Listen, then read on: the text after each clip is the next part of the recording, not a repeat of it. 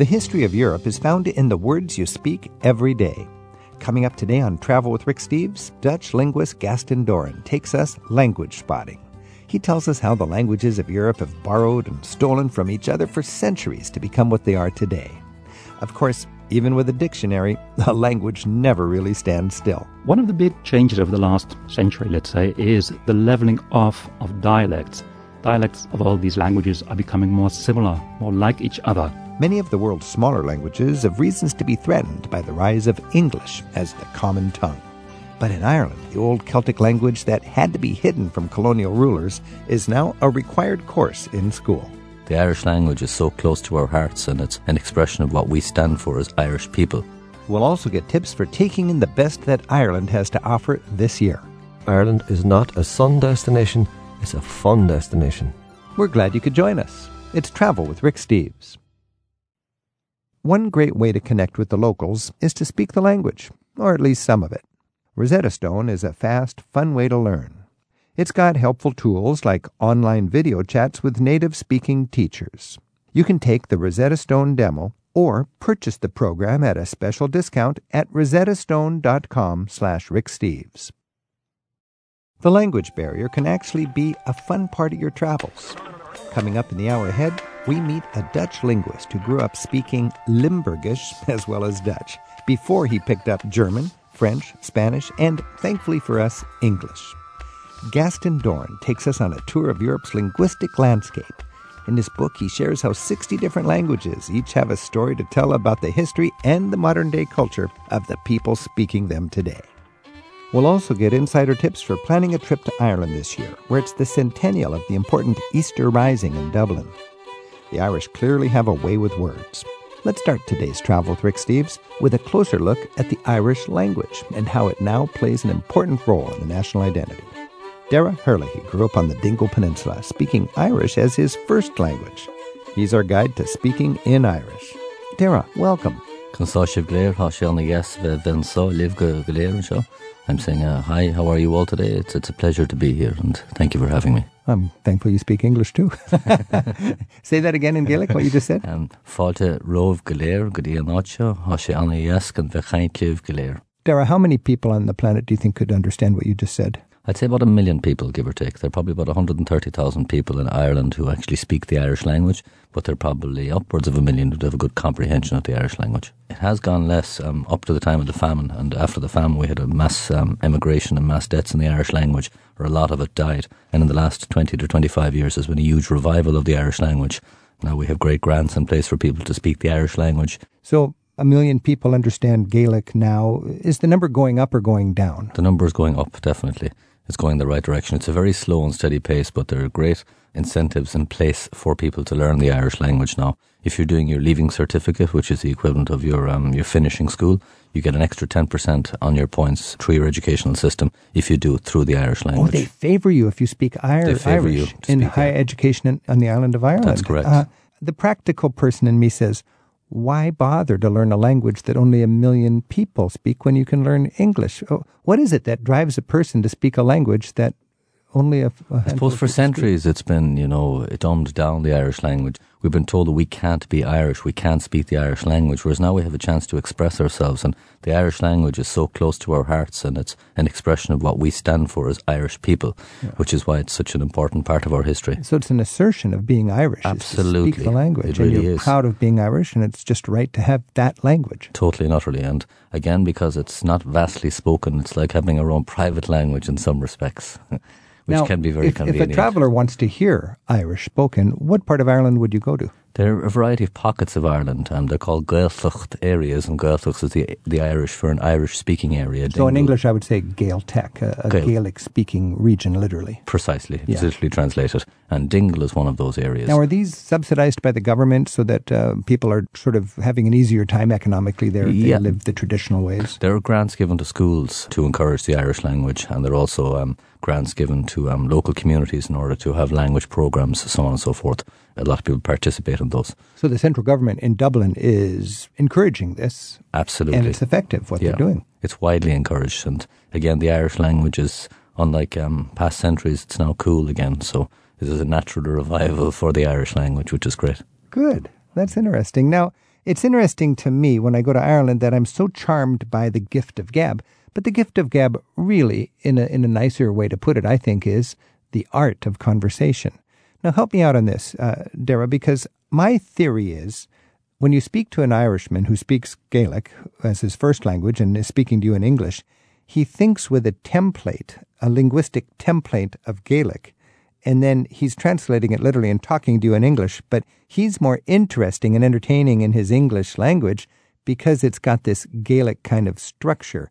Does that make any sense to you? I understand what you're saying, um, but I think that the, the Irish are just natural born talkers. So whether they speak Gaelic or English, Precisely. I know people who were born with English and people who were born with Irish, and they can tell a story as good as the next fella. Ah, so it's this love of storytelling. I think it's the love of storytelling and, and the, the art of storytelling.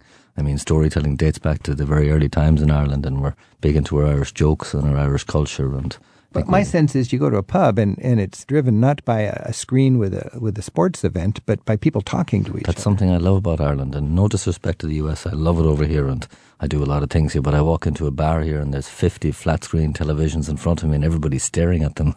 you walk into a bar in Ireland, and more often than not, there's no television. There's Irish music, and there's interaction, and there's a beer in front of you, and you know, there's a, a great sign in a pub in um, Northern Ireland that says "No Wi-Fi, please talk to each other." And that's a perfect example of what It's an a Irish beautiful bar should thing. stand And for. as a traveler, what a great entree into getting into connecting with the locals. Absolutely. yeah. Is it right that you'd better sit at the bar than at a table if you want to speak with people? Absolutely, you know. That's you a practical tip. You isn't sit at the bar, you, you walk in, and uh, I'll use Dingle as an example because it's my hometown, but you walk in, there's an old fella sitting at the bar counter, and he's the best guy to talk to because he knows everybody in the room, he knows who's a tourist, where's to go, what the weather is going to be like tomorrow, and even if he doesn't know, he'll lie about it. And it's all part of the entertainment. It? Entertainment. He's like he's like an entertainment uh, There's some things money just He's can't buy. you know. cannot buy that. For buy him everything a drink or, or, yeah. you know. Dara Herlihy's our guide to the Irish language right now on Travel with Rick Steves. Share your own stories about Ireland in our listeners' forum. You'll find it in the radio section at ricksteves.com. When you think about Gaelic, there's I think there's like originally seven Gaelic languages, weren't there? What, what, what's the status seven, of all the no. different Gaelic Um, languages? And now, really, I mean, you've the, I suppose that the prominent um, Gaelics that are there's Irish, which is in Ireland, and there's Scots Gaelic, and they're probably the two most prominent um, Survivors. la- survivors. Which With- ones have died? Um, well, within those barriers, you have different dialects which exist within those. Like in Ireland, we have four different dialects. Okay. So, for example, in the south of Ireland, I say Coniston tu, which Uh-huh. is how are you, and the same phrase in Northern Ireland is Keku wiltu. Oh, so, so it's exactly the same language, but it's a totally different dialect. So there's a variety of different dialects, and um, I think the stronger ones are probably Munster Irish, which is the Irish which I'm used to, and Mm-hmm. there's the Northern Irish and the Scots Gaelic, and they're probably two different Irishes, but three different dialects. Can you understand Scots today. Gaelic? Not very well. So It's- it a, sounds it's like a Gaelic language, but it's like German and English or pre- something. precisely. It just sounds like a totally different language. so know. there is a living Scottish Gaelic language today. Yes. Irish, there's Welsh that's still spoken. Yeah. And then Cornish is dead. Britain in the west of France is dead. And there was Gaelic in northwest Spain. And that's dead as well at so this point. So really, uh, the healthy languages among the Gaelic languages, Wales and Ireland. Yeah, Scotland even the even, had it. even the Welsh Gaelic is, is on a, on a So uh, very Irish is run the- down, you know. yeah. And Scots Gaelic is still quite popular in Scotland. I think again because it's associated with your with your freedom, or so to speak, you know, given So our latest what's referendum. another example of how the Irish government is, is promoting and safeguarding the Irish language? Well, we have a lot of Irish colleges in Ireland, and as I say, one of the major factors is the fact that they give you ten percent on your end of year, Right. um, you know, marks to encourage you to speak the Irish language. There are also a lot of grants given to local communities to speak the Irish language. There's grants for the local radio programs to be in the Irish language. There's grants to the local television programs, again, to televise programs. And I heard that the, the Irish laws in. Ireland need to be written first in. First in Gaelic In or Gaelic. first in Irish, and then translated into English. They're written originally in the Irish and then translated. That's correct, yeah. And also another um, major uh, thing that they introduced recently, well, in the last 10 years, was that all place names in Ireland would have both their place names in the Irish language and in the English language. And the people generally agree with that. They're embracing that. Absolutely. So Um, overall. Right. there's obviously been a little bit of Now, there's some interesting sounds in Gaelic. I think when you're trying to pick up some some Gaelic, and it's kind of as a tour guide, it must be fun to be teaching people. it can be fun, yeah. There's some basic Irish words which are, are very easy to use. You know, key Irish words for us would be falte, Falta, which is welcome. yeah, And then another big one would be um, slánta. and that you say in a bar when you get a beer, it's like toast. Slánta is it's basically a toast, and if it's literally translated, the word means health. A lot of people say cheers, but the, the reality is cheers has no actual meaning, whereas the word slánta is to your health. Now, a lot of Irish that speak English, they've got a, a little bit of a, you wouldn't say speech impediment, but they pronounce things kind of funny because they speak Gaelic first. They do, and they find that um, a lot of people who don't speak Irish as a first language, or don't speak Gaelic as a first language, they find it difficult to pronounce the CHs. Like the Prime Minister of our country, the equivalent of our Prime Minister is called a Taoiseach. And at the end of that, there's a CH, so it's Taoiseach. Whereas a lot of people who don't speak Irish will say Taoiseach. Okay, so you can identify if they've Absolutely. And, and TH is tough too, isn't it? Yeah, TH is like a tach. Tach. Uh, no, tach. And So- then say he came, chonig, she. So there's a TH for he came, chonig, she. So can you say, like if you say three and a third, what would you say? in the Irish language. Yeah. well, if you were saying 33, for example, Yeah. it would be trucha tree. Trick or treat. Trucha tree. All right. So 33 and a third. Edward the Third. Edward the third. Is Edward the Third, right? Yes, exactly. So that TH the H doesn't exist in the English if you speak Irish. This is the problem. That's the deal. Yeah, That's why you hear exactly. the uh, Irish referring Yeah. to Edward the Third. so the Irish that don't uh, that speak Gaelic first don't pronounce their H's. This is Travel with Rick Steves. We're speaking Irish here with Dara Herlihy. And Dara, a big part of the Irish culture and language is the music. I know you're a musician. Uh, when you go to a pub, a lot of times you'll hear Gaelic being sung in the pub, even in a place that's not a Gaeltacht. Absolutely, and the, the Irish language is definitely a, there's a huge revival on it in the last couple of years, and particularly the last twenty or so. And to hear Irish songs and to hear people speaking Irish, it's it's like listening to poetry. It's like poetry, and it connects the past with the present. Yeah, it really does. Even if you don't understand the words of an Irish song, there's something that, that connects with your soul uh, when it comes to the Irish language. There's something far deeper than the words that are being said, You experience that in a pub, especially with the lament. Can we close just especially with after just alcohol. a little alcohol and a little lament with a lot of It's all Irish part of the mix. Can we just close with one stanza of some uh, Irish lament so we can hear a little bit of your beautiful language? Absolutely. There's a, a lovely song called Shemalech Ma Lamar, political love song written in the 1840s. It's over 21 verses. It's absolutely beautiful. I won't get into the history of it. I know you're restricted with time, but I'll sing a verse for you. Bim shabun er vur kachlo, kriga cross tun nor, o skele chum an bochel biom, sarif ter tursk. So, what were the general words of that? If you literally translate that, it's noble, proud, young horseman, warrior unsaddened, of most pleasant content, a swift moving hand, quick in a fight, slaying the enemy and smiting the strong. Dara, just talking to you reminds me what a joy it is to go to Ireland. And of course, you can see the castles and the galleries and the museums. But if you don't get into a pub and share a beer with a local right there at the bar and speak some Gaelic, you're missing the Irish boat. Uh, So when are we going to see you in Ireland again, Rick? Before you can imagine. I'll see you there soon. Dara, thank you so much for joining us. I look forward to it. Thank you. Slante.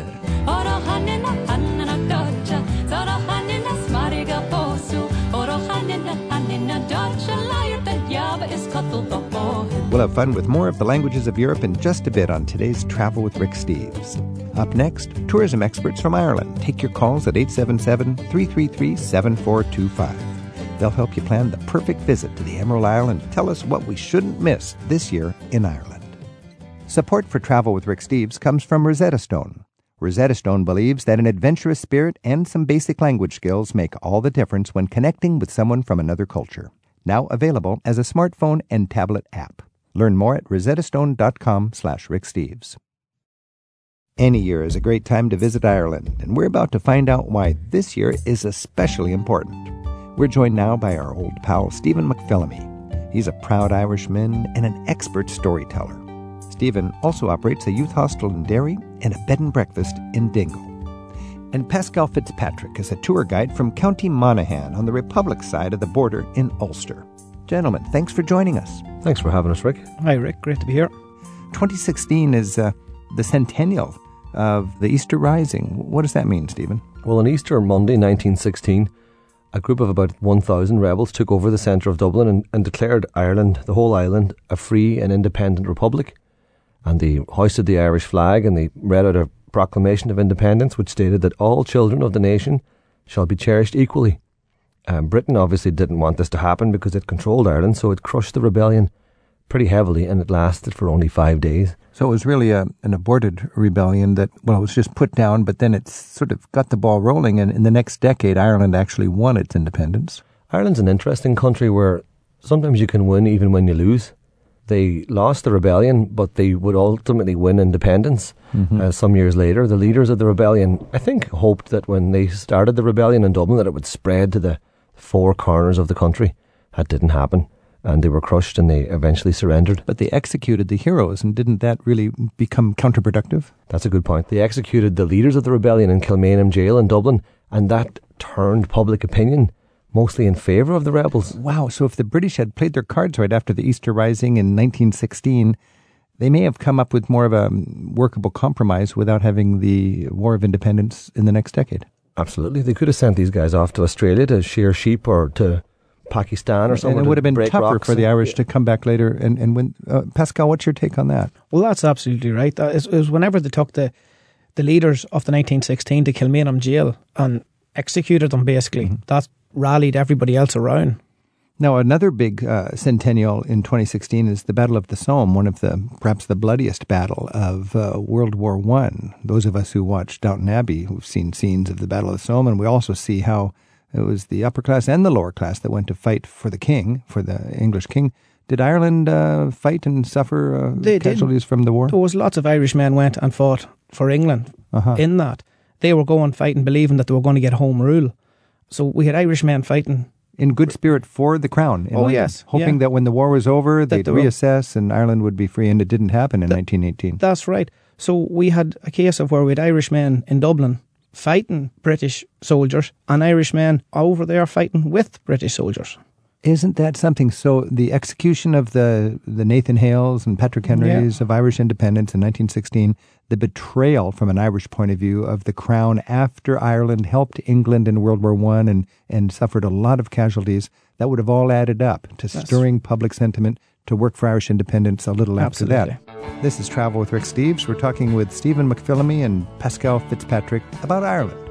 Our phone number is 877 333 7425. And Danielle's calling in from Santa Monica in California. Danielle, are you planning a trip to Ireland? I am. I'm planning my honeymoon to Ireland. Ooh, that sounds interesting. Tell us choice. more. Um, in June, uh, my fiance and hopefully then husband will be traveling to Ireland, and we'll be there for two weeks. We're hoping to do a, a road trip.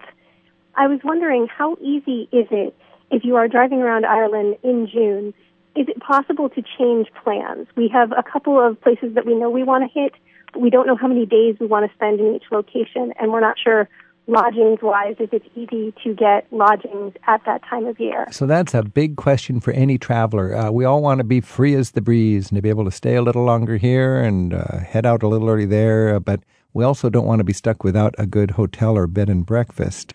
Stephen McPhillamy, what are the pros and cons of nailing it down or keeping it free? Well, June is going to be busy, Danielle. So that's point number one. It will definitely be busy. And the key spots, like, say, Galway, Westport, Dublin, Dingle, if you're going to those towns, you'll have a little bit of difficulty in changing your plans at the last minute. It depends on how you book them, of course.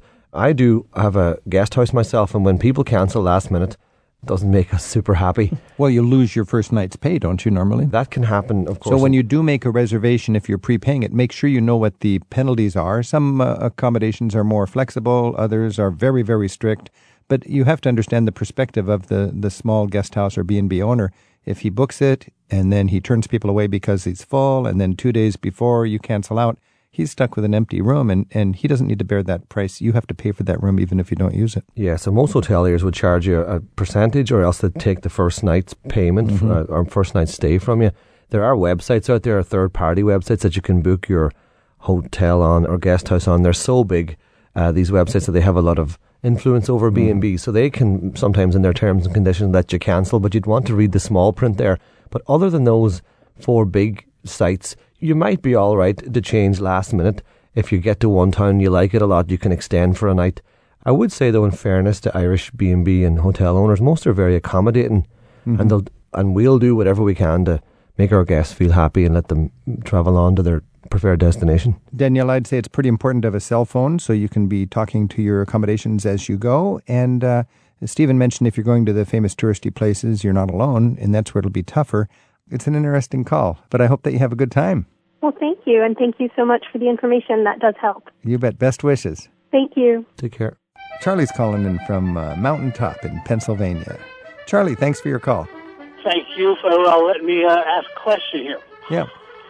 Uh, my wife and I are seasoned travelers, and we have tr- driven around mainland Europe and Iceland. We found no problems with U.S. credit cards covering the CDW. I'm just, I, my concern is that where I've seen they don't cover the CDW in Ireland. I'd like to know if is there any credit card that we could possibly get so we don't have to pay twice as much for a rental car. CDW meaning collision damage waiver insurance coverage, meaning you can bring back your rental car with a dent and not have to pay anything, right? Correct. Do either of you know anything about CDW for American travelers? Anytime I hired a car out back home in Ireland, I always had to take out extra insurance cover. Do you pay extra for Yeah, CDW? yeah. Otherwise, I- you have a deductible, which can be the value of the car. That's right, and it's always recommended to take it out. It's not that expensive. so Ireland, I understand, is uh, the only country in Europe not covered by credit cards from a CDW. I wonder why that is.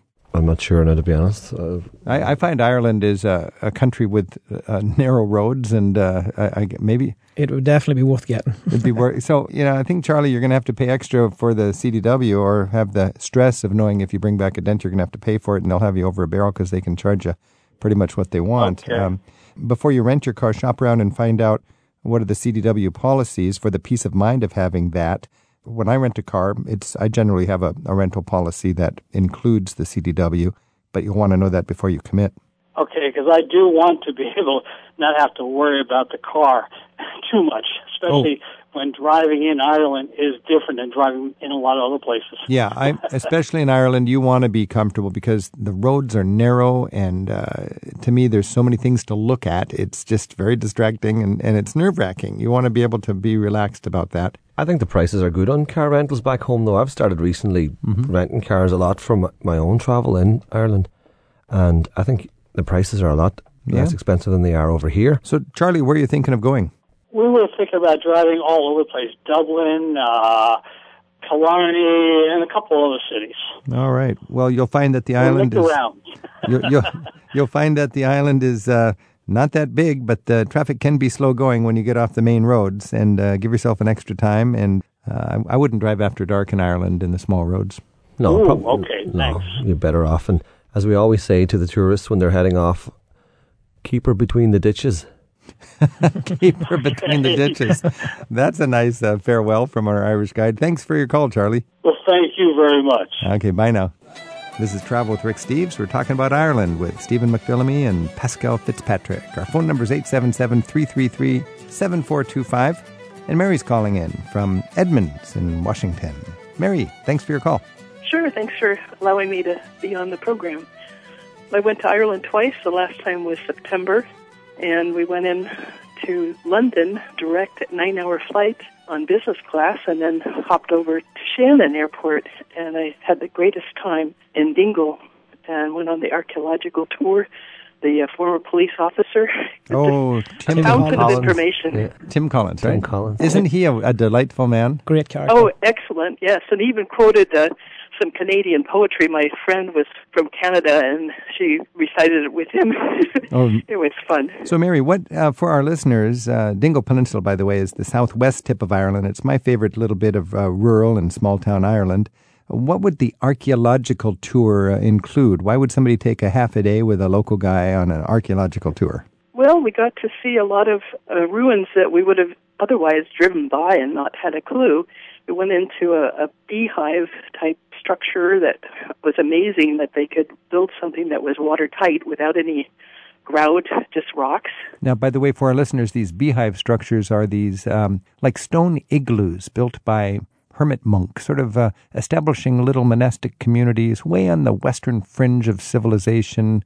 Stephen McPhillamy, how, how long ago would that have been when these beehive huts were made? Uh, these are from the early Christian era, era, so you're talking 6th century. Sixth century. So this really is what Europe would be when Europe was in what a lot of people call the Dark Ages, just shortly after the fall of Rome.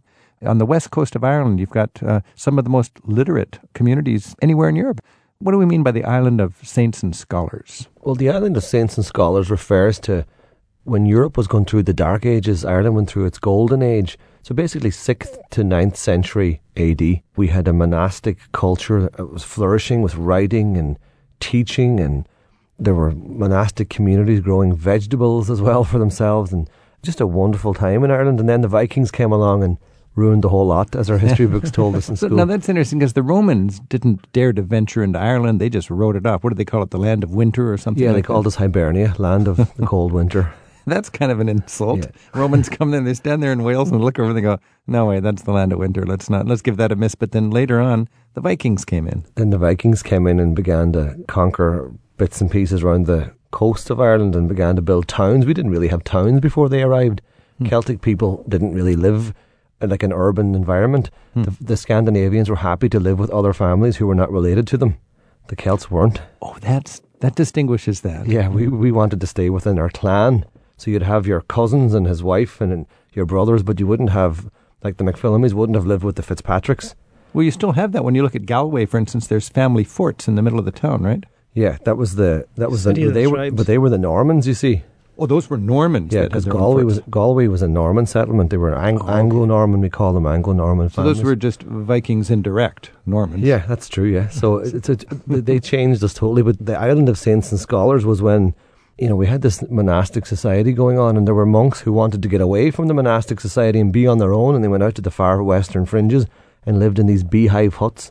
They were like the Navy SEALs of monasticism. That's amazing. That is really a distant and a bleak environment. Uh, I suppose it's a good place to just focus on your on your scriptures if you're a, a monk. Exactly, they wanted to get away from all the mainstream. Mary, do you have Irish heritage? Was that any part of your trip? Oh, that was a big part of the trip. I have family that uh, came from County Leitrim, and I went to Sligo, Sligo, yeah. and they have places that will help you research your family tree. And she, the woman researcher was amazing. Spent a couple hours with me, showed me maps of where my relatives had been married, where they were, where they had been living. As a tourist, you can drop by the uh, genealogical center there in Sligo, and they actually take you by the hand and help you put together your Irish family tree. Yes, actually, I had emailed several other. They have have them in in many many places in Ireland, and I had emailed several to find out which one would be the best one on my trip to go see. And so I, when I arrived, they said, "Oh, you're married. We're expecting you," and they were ready with lots of information. And how far back can overwhelmed. you? How far back can you trace your family tree? Um, gee, I don't remember the actual year, but uh, just the fact that I knew I could find that family came from Drumshanbo and County Leitrim. That was Ah. amazing to me to be able in the same place that my relatives had been Oh. hundreds of years ago. It's a wonderful new growing industry we have, you know, the tracing of roots. We've, we've always had it, but now with the internet, you see, it's made it all so much Yeah, easier. Yeah. And I've never heard anybody who went looking for their ancestors and linked up with an Irish genealogist who didn't say they weren't they were great. You know, they weren't great. They're always they've always been great, good, talented genealogists, and Ah, people have always been happy with the service provided. Wonderful. Well, uh, just the ordinary Irish person was helpful at bed and breakfast. They'd ask me what if I had roots there and if it, it felt familiar to be back, and they tried to search online. And they also, I took the pictures of my great great great grandparents with me and showed them around and um, asked if they recognized them or knew of them. And um, they're very helpful. They showed me a, a picture of like the innkeeper with the former prime minister of Ireland, whose last name was the same as my relative. Said, "Well, does it, does he look familiar? Does he look uh, like he might be a relative?" And I also emailed the Ireland tourism, and they said that's not unusual. That they've heard of people going into a pub showing a picture of a relative, and the the person. You know, practically screamed out, "That's my grandfather!" That's great. So it's Yeah. you don't know where you're going to find the best information. Well, you know, anytime you have an excuse to connect with the Irish people in your travels, it's uh, whether it's looking up your family tree or, Yeah. or just looking for the best uh, glass of uh, beer or, or whatever. That is an excuse to connect with the people. And in Ireland, that's richly rewarding. Hey, Mary, thanks for your call. Yeah. Well, thank you for listening. Appreciate it. You bet. This is Travel with Rick Steves. We've been talking with Stephen McPhillamy and Pascal Fitzpatrick about their country, Ireland. Stephen and Pascal, can we wrap it up just with uh, a last thought from you? Uh, if people are thinking about Ireland uh, and uh, want to get the most out of it, have a meaningful experience, uh, Pascal, what would you be sure we're mindful of? We we took a bad turn there after the Celtic Tiger, but Ireland's back open for business, and there's just a great vibe in Ireland at the moment. Make sure you get out of the big cities and get into the villages and connect with the real Irish people. So you had that incredible spike up with the Celtic Tiger, and everything was booming. And Yeah. in a way, it was kind of a false economy. And then the bottom fell out, and it went bam right to the bottom. And you had a very difficult recession. And now there's a positive feeling with the economy and the general vibe There's in a the country. great positive feeling, yeah. Stephen, Well, I think Ireland has everything that a person would need to tick a box for their holiday. There's there's the scenery, the food. The only thing we don't have, of course, is the great sunny weather. But I would ask you to remember that Ireland is not a sun destination; it's a fun destination. you sound like you've been hired by the tourist board.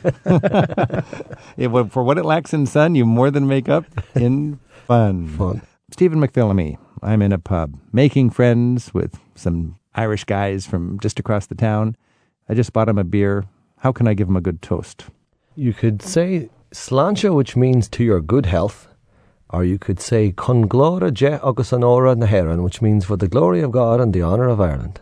I think I'll say slancha to your health in a good Gaelic accent. Slancha. And Sláinte, thank you would be uh, go Rav Mahagot. Go mahagot is sláinte. Go ro ma agot. Four Go- words. Go Romahagot. And we also have an expression in Irish, go nairi and bohorlat, which means may the road rise to meet you. Well, thank you. And I'll go to Ireland and look for exactly that. Thanks, both of you. Happy travels. Thanks, Rick. I close my eyes and picture the emerald of the sea from the fishing boats at Dingle to the shores of Dunedin. I miss the river Shannon and the folks at Skibbereen, the moorlands and the meadows with their forty shades of green. At first glance, the scores of languages spoken across Europe can be intimidating to the average English speaker. But start to notice the characteristics of different languages and how they reflect the cultures of those speaking them. Then you might find that the language barrier can also be an invitation. Gaston Dorren from the Netherlands. He joins us next with revealing tales of historical quirks and the different personalities you can get to know in any of 60 different European languages. We're at 877 333 7425, and you can email us at radio at ricksteves.com. Growing up speaking the dialect of Limburg, that's where the Netherlands meets Belgium and Germany, it's no surprise that Gaston Dorren picked up a knack for what he calls language spotting. He's a linguist and journalist, and his book Lingo features amusing tales from five dozen languages, languages that define the nations of Europe. It's just been released in North America. Gaston joins us now from studios in Hilversum in Holland. Gaston, thanks for joining us. It's my pleasure. So, when you say language spotting, what do you mean exactly by that? What I mean is that when I'm abroad or in a different language area, I will always be on the lookout for differences, for interesting things that I hear, that I see. So, what was what's a good example of something fun you discovered as you were collecting ideas for your book? Something a little fun insight into the culture we might learn just by the way people uh, put their words together. Well, one thing that struck me is that uh, in Italian, for instance, it struck me that I use this enormous number of diminutive, that is, words that refer to small things, right? Yeah. Like donnina, that would be a small woman, uh, literally. But when I studied that a bit, when I looked into it, I discovered that what I really mean is a cute woman or a woman that do not take so seriously or a pretty woman or whatever. And it turned out I have very many of these diminutives, many more than, for instance, in my own language. In Italy, they just if somebody is just over the top in general, they nickname that person Issimo. They're just so Issimo. I didn't know that. That's Yeah. fun. Wh- What's the news? If you looked at, as a linguist, if you looked at uh, Europe this century, what's the news about languages and how they evolve in Europe these days?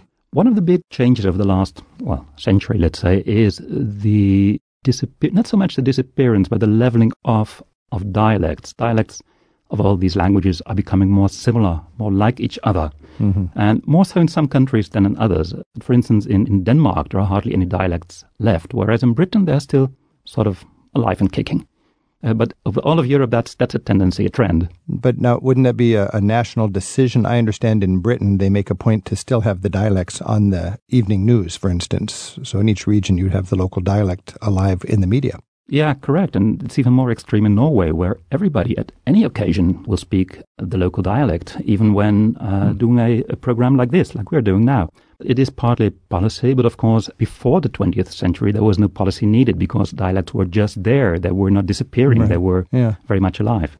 When you think about Europe, I think of it as a family of languages. And you've got Slavic languages, and you've got uh, Romance languages, and you've got Germanic languages. If you were going to draw or create a, a language tree of European languages, tell us what it would look like. Well, the three families that you mentioned would definitely be three very major branches of the big, big tree called Indo-European. I mean, Romance and Germanic and uh, Slavic are all Indo-European languages. There are some smaller branches too, like Greek and Albanian and Armenian, for instance, but they're very minor. And then there are some unrelated, uh, what should I call them, bushes maybe on the side, like the family to which Finnish and Hungarian uh, belong, called Uralic. So these would be just apart from the tree altogether. That's correct, yes. Yeah. Now, there's a couple of little languages that I've encountered. There's a tiny language in Switzerland and a tiny language in the north of Italy that I understand are directly connected with Latin. Can you describe those two languages? Yes, the one in Switzerland is called Romansh, and it, it is small and shrinking, but it is one of the national languages of Switzerland. So you will you will even find the language on you know like banknotes. There is also a related language, as you say, in the north of Italy. There are actually two. One is Ladino. But just by the name Ladino, is it? My image is both of these would just be a little bit of a anomaly where the ancient Latin actually burrowed itself into the mountains and it didn't go with the mainstream as the modern uh, languages developed. But what what is it about those languages? Because they are related to Latin, aren't they? Yeah, but I must disappoint you a bit Okay. in the in the sense that they are not closer related to language uh, to Latin, sorry, than let's say Italian would be. It's just that they are very different from Italian and very different from Spanish, etc. And because they are spoken in these small valleys, these isolated valleys, they have never developed into a large language. They've remained very much. They've kept themselves to themselves, so to speak. So a lot of that is determined by the ruggedness of the of the geography, I would imagine. Switzerland is a small country with four languages. If it was one big flat plain, would it have four languages? Well, I'm not sure about Switzerland, but a good example is Slovenia to the east, which has one language, Slovene, but has a tremendous amount of dialects which apparently are very, very different from one another. Whereas in Russia, which is large and flat, I mean, that's a huge country, but the language differences, I mean, the dialect differences in Russia are very limited. People from the extreme west can easily chat with people from the Ah, extreme okay. east, no problem. So the weather blows through and the uniform linguistics blow through. Our guest is linguist and journalist Gaston Dorren. He makes his home in the Netherlands. His book is Lingo, Around Europe in 60 Languages. It features tales of Europe's history and culture through its dialects and languages. His website is languagewriter.com. Jennifer's calling in from San Francisco with a comment, and our phone number is 877 333 Rick. Jennifer, thanks for your call. Yes, hi. I just did want to mention that in light of the conversation, the dialogue about Ladino, that that is also the language that is spoken still today by the Sephardic Jews who were forced out during uh, the Spanish Inquisition. So that language has its own very rich, uh, very, very intense history. And my question for today's guest is Has he ever heard the type of English spoken in the Netherlands, which is still today referred to, much like the jump rope game played by children, as double Dutch? Gaston, do you know Double Dutch as a dialect? Frankly, I am a bit baffled there. What's your definition, Jennifer, of Double Dutch? Well, it, it's the way that even the Dutch themselves, in fact, refer to the kind of English they speak when they think they're speaking English, but it isn't quite correct, you know. And, Ah, and indeed, it's, okay. it's often unintelligible. So it's called it's called double Dutch, meaning it's they think it's English, but it's really another version of, of Dutch. Okay. Ah. Nowadays, usually say when we speak bad English is coal Dutch, as in, you know, the coal you burn in the. Uh, Why, why would it be called coal, coal Dutch? What is the origin of that phrase? I think it was because workers in the harbor who would load and unload coal would speak that sort of Dutch with the captains of the ships, something like that. That would that would make sense. But if I may add something about Ladino, because there is a bit of a mix up in that there are very confusingly two languages called Ladino, and one is, as Jennifer says, uh, spoken by uh, Sephardic Jews, and the other is spoken in the north of Italy. But they are not, well, they're related in the sense that they're both Romance languages, but they're not uh, mutually intelligible. Right, right. Hey, Jennifer, thanks for your call. Thank you. You bet. And Mercedes emails us in New York City, and Mercedes says, What's the latest theory on the origins and lin- linguistic roots of the Basque language? Well, you know, Basque is just this odd, unrelated language lodged in between the Spanish and the French speakers, where Spain and France hit the Atlantic. How did that land up there? Well, what we do know for a fact is that in Roman times, so about the year one, let's say, or even earlier than that, a closely related language was spoken there in that area. So it is indeed very old. And it is assumed that Basque, or you know, the ancestor of Basque, was already spoken before the Indo-Europeans arrived, which is about four or five thousand years ago. But obviously, we don't have any, any written records from those days, so it is a bit of a mystery. It, it might well be the language spoken ever since anatomically modern man and woman arrived in Europe. Uh, we just don't know. So I had this image of tribes being pushed around. There's bully tribes and there's weak tribes, and they, they roam around Europe before there were fixed borders. And the Magyars settled in Hungary, and today they speak a language unrelated to the, the tribes around them, and so on. Uh, but in this case, the Basque were already there, and, and people just settled around them. But this was, if there was an indigenous language of Europe, that might have been one of them. Correct. You mentioned mountains earlier on and, and valleys. Well, nowadays they mostly live in valleys, and that's where they were sort of safe from the intruding uh, Romance speakers, the French and the Spaniards, and well, before that, the Romans themselves. Are the small languages growing, or are they shrinking, or are they just kind of maintaining? When by small you mean minority languages, so not national languages, they're under threat everywhere, I think, because people are tempted to speak the national language because it will, it will get them further. I mean, I'm a case in point. I, I grew up with this uh, Limburgish that you mentioned at the beginning. Uh, but at school, I learn, I speak Dutch. I have to speak Dutch. And if I want to get places in Holland, I need Dutch. And if I want to get places in the world, I need English. So that's the same pressure for everybody everywhere. But when you mean small national languages, such as Estonian, let's say, which has only just over a million speakers, they're pretty safe. Hmm. I mean, Estonians can lead their daily lives in Estonian, and they can even read European Union documents in Estonian. And I'm sure there are lots of websites in Estonian. What's the European Union government take on protecting small languages? Do they do anything to help defend these little languages? And even the regional languages rather than the national languages, are they concerned about the, the survival?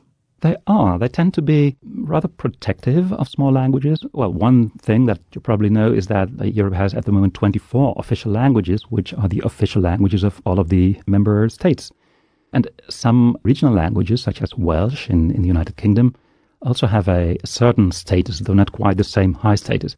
And there, there's a commissioner for the protection of smaller languages. So they consider it part, I think, of the cultural policy, protection of heritage, cultural heritage, all of that, which I applaud. Yes, I think that's very important, uh, Gaston. And in your mind, are there some critical tools that help a language survive, like to have a newspaper or radio or a university? Uh, when does a small language become fatally small and it's doomed to disappear within a couple generations? Well, the, the last step, obviously, is when parents stop transferring it to their children, when, I, when they think, nah, I will not uh, speak this language to my children, it will not get them anywhere. I will just speak a bigger language. Yeah. But that's a, that's a last step, and I think you were referring to an earlier stage. Um, this is a personal view. I mean, this is what I'm going to say now, but there's a lot of discussion about this. Something that worries me is that in Holland here, in education, even at a young age, English is becoming more and more important. And while I want everybody to speak good English, I fear that uh, students and young children will not even learn the Dutch words for certain scientific concepts, for instance. I mean, they will end up saying oxygen instead of zuurstof. Well, now, this may not be a great loss in the grand scheme of things, but as somebody who, who cherishes this language, I, I do worry a bit about that. I've often wondered that myself because I fly into the airport at Schiphol uh, near Amsterdam, and I've noticed in the last decade the signs have gone from Dutch and English, in some cases, to only English in the airport, and they don't even have the You're Dutch signs. absolutely right. Have you noticed that? Oh, yes, I, I- noticed that a lot. That's a huge step. Yeah, earlier this year I was in Valencia in, uh, in eastern Spain, where they speak something that they call Valencian, but that most people consider Catalan. And on their airport signs, it would be Catalan first, Spanish second, and uh, English third. Catalan would be on top, and I think that's a powerful symbol. Oh, yeah. When I go to an ATM machine in Barcelona, you see four Spanish languages Catalan, Espanol, Galician, and Basque. Ah, okay. I've, I've even been in a Subway sandwich shop in Madrid where the languages are in four languages and they're the Spanish languages. So there must be some interest in keeping those languages going because uh, I would imagine people could order a sandwich in, in Spanish. But I'm sure they could. But, yes. um, you know, you, you notice a, a, an evolution on the other hand in Europe where menus now do not have the top four languages. They'll have the local language and English. I think in the last generation, English has pretty much become the go to language when you have an alternative. Well, except in New York, of course, where everything is English and Spanish now, I think. this is Travel with Rick Steves. We're talking lingo. That's the book. Gaston Dorren is the specialist in languages. Our phone number is 877 333 7425. And Carol's calling from Florida. Carol, thanks for your call. Yes, I was wondering what is the most offensive thing that Americans do when we try to communicate with local people? right. Must have a whole chapter on that. I think I've been guilty of some things, and I'm, I'm not sure what, though. I'm not so sure. I mean, Americans tend to be so direct and talkative and charming that uh, you cannot really uh, hold anything against them. Um, what may offend some people, though not in Holland, is assuming that the other person will speak English, even though you haven't checked. Uh, I mean, that would probably be a problem in, let's say, France or Croatia or Spain. Uh, I'm not sure if it's offensive, but it's awkward. You know, Gaston, I have that interesting uh, little struggle myself because I don't want to be rude, especially in the Netherlands where any educated person will speak English. I still ask, do you speak English? When you hear that, do you find that to be polite or do you find that just to be nonsense? Like, of course I speak English, I'm educated. Ma, it's polite. It's like asking somebody, can I ask you a question? I mean, that's also a nonsensical thing Yeah. because when you do that, just you've just done it. Uh, but it's, it's polite. That's good. I like that. For me, one of the most offensive things in my ear is when people are in Italy and they speak Spanish to Italians because they feel for some reason the Italians will understand that one or when or vice versa when you're in Spain and you speak Italian. It's just like it's not English, so they've got to understand it. So Yeah, the other day I was in Rome and I heard Spaniards and Italians actually speaking English to each other, and that surprised me. I, I assumed that they would try and mix their Oh. own languages, but they didn't. Well, that's spoke sort of the that's what happens now when you know when when two people from two small languages meet, they communicate in English. Carol, thanks for Hmm. your call. Thank Sorry, you. are you going to claim that Spanish is a small language? Oh no, yeah, no, that's that's a very good point. Spanish is far from a small language. Gaston, when you think about English, how it settled in Europe and, and how it evolved, in your book you talk about how Danish helped lay the foundation for English. Uh, what's the brief history of English, the language that we speak? Oh, the briefest history is in the 5th century, the people from northern Germany, the Angles and the Saxons, moved to Britain. I mean, that's a well known story, right? Right. Uh, the Celtic people who used to be there and who will remain there are uh, driven to the west, or they will just adopt the Anglo Saxon tongue. Then, 1066, William the Conqueror comes to Britain, conquers it, and adds a whole lot of French to the English language. And then I've skipped one thing, namely uh, a century before that, the Vikings moved to Britain, to Scotland mostly, in northern England, and added a whole lot of Norwegian and Swedish words to the English language. So what we have now is a mixture of Northern German, French, Viking, Norwegian, and a whole lot of Latin and Greek thrown into the mixture, as well as words taken from India and Holland and hmm. the Amerindians. And as one famous American linguist said, English is our magnificent bastard tongue. And that's true. Like a mutt, like a dog with many different bloods in it. Exactly, yes. but a lovely one. the basic vocabulary is still very much German, even though the word very actually is French. But much of the slightly less literary or stylish uh, vocabulary is, uh, is is Romance, is French. I always think it's interesting that a language will evolve to suit the needs of its people. You know, there's probably only one word for ice in uh, in the island of Crete, but in Norway you'd have different words for for snow. In your country, the Netherlands, is there more than one way to say ice because of all of the fine ways you can skate on it? There are several words for eyes, both eyes and for holes in the eyes. Oh yeah. Because of course, when you when you're skating, you want to avoid the holes and you want to know where they are. And it makes a lot of sense to know that they can be under bridges or in places where there are a hot water spring where, the, where it won't freeze over. So yes, they do have words. But I'm, I want to question a bit your assumption that when people have a lot of dealings with a certain phenomenon, they will have a lot of words for it. It's, Uh-huh. it's not necessarily true. Okay. When you compare Eskimo or Inuit words for snow with the English words for snow, there's really not much difference in numbers. I mean, the Inuit apparently, according to very reputable linguists, do not have all that many words for snow, but they can make sentences talking about snow, maybe with more detail than we do. Well, so that overcomes that misperception. Yes, there's actually a famous book, The Great Inuit uh, Snow Word Hoax, or something like that. Okay. Let's just finish very quickly. I'm going to say a language, and you've got a couple of lessons that I found really fun. If you say French, you call French, um, it has a mother Mother complex. A mother complex. What did you mean by that? I mean by that that it has never separated itself really from from Latin. It still wants to spell the words like Latin. It wants to draw on Latin for new vocabulary. Oh, so it's hanging on to its mother language. Okay, and Finnish, you say, is the easiest of all the languages to spell. Yeah, that, to spell. That's correct because they really spell it the way you pronounce it. So you can do better in a spelling bee if you grew up in uh, in Finland. Everybody's a winner there. Everybody's a winner. in Iceland, uh, you say it's the language frozen in time. Correct. Yes. Contemporary Icelandic is very much like the Norwegian of a thousand years ago. Obviously, it's not identical. It has new words for subway and iPad, but Right. it is very similar to Old Norwegian. That's a great example of how language helps us get a little insight into the many cultures of Europe. Gaston Dorren, thank you very much, and best wishes with your book, Lingo. Thank you. It's been my pleasure. Hey, put 'em together and what do you got? Bibbidi bobbidi boo. Travel with Rick Steves is produced by yours truly, Tim Tattan, with Sarah McCormick and Isaac Kaplan Woolner at Rick Steves Europe in Edmonds, Washington. Special thanks to the DB Media Group in Hilversum, Holland for studio help this week. You'll find more online in the radio section of ricksteves.com. Support for Travel with Rick Steves comes from Rosetta Stone, helping you prepare for your trip to a foreign country by learning a new language through talking to a native speaker.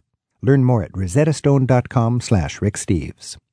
Rick Steves teaches smart travel to England, Scotland, Ireland, and beyond. At ricksteves.com, you'll find an archive of interviews from his radio show, free audio tours, a monthly travel newsletter, and a world of information to help you turn your travel dreams into smooth and affordable reality. To gear up for your next adventure in Great Britain or Ireland, begin your trip at ricksteves.com.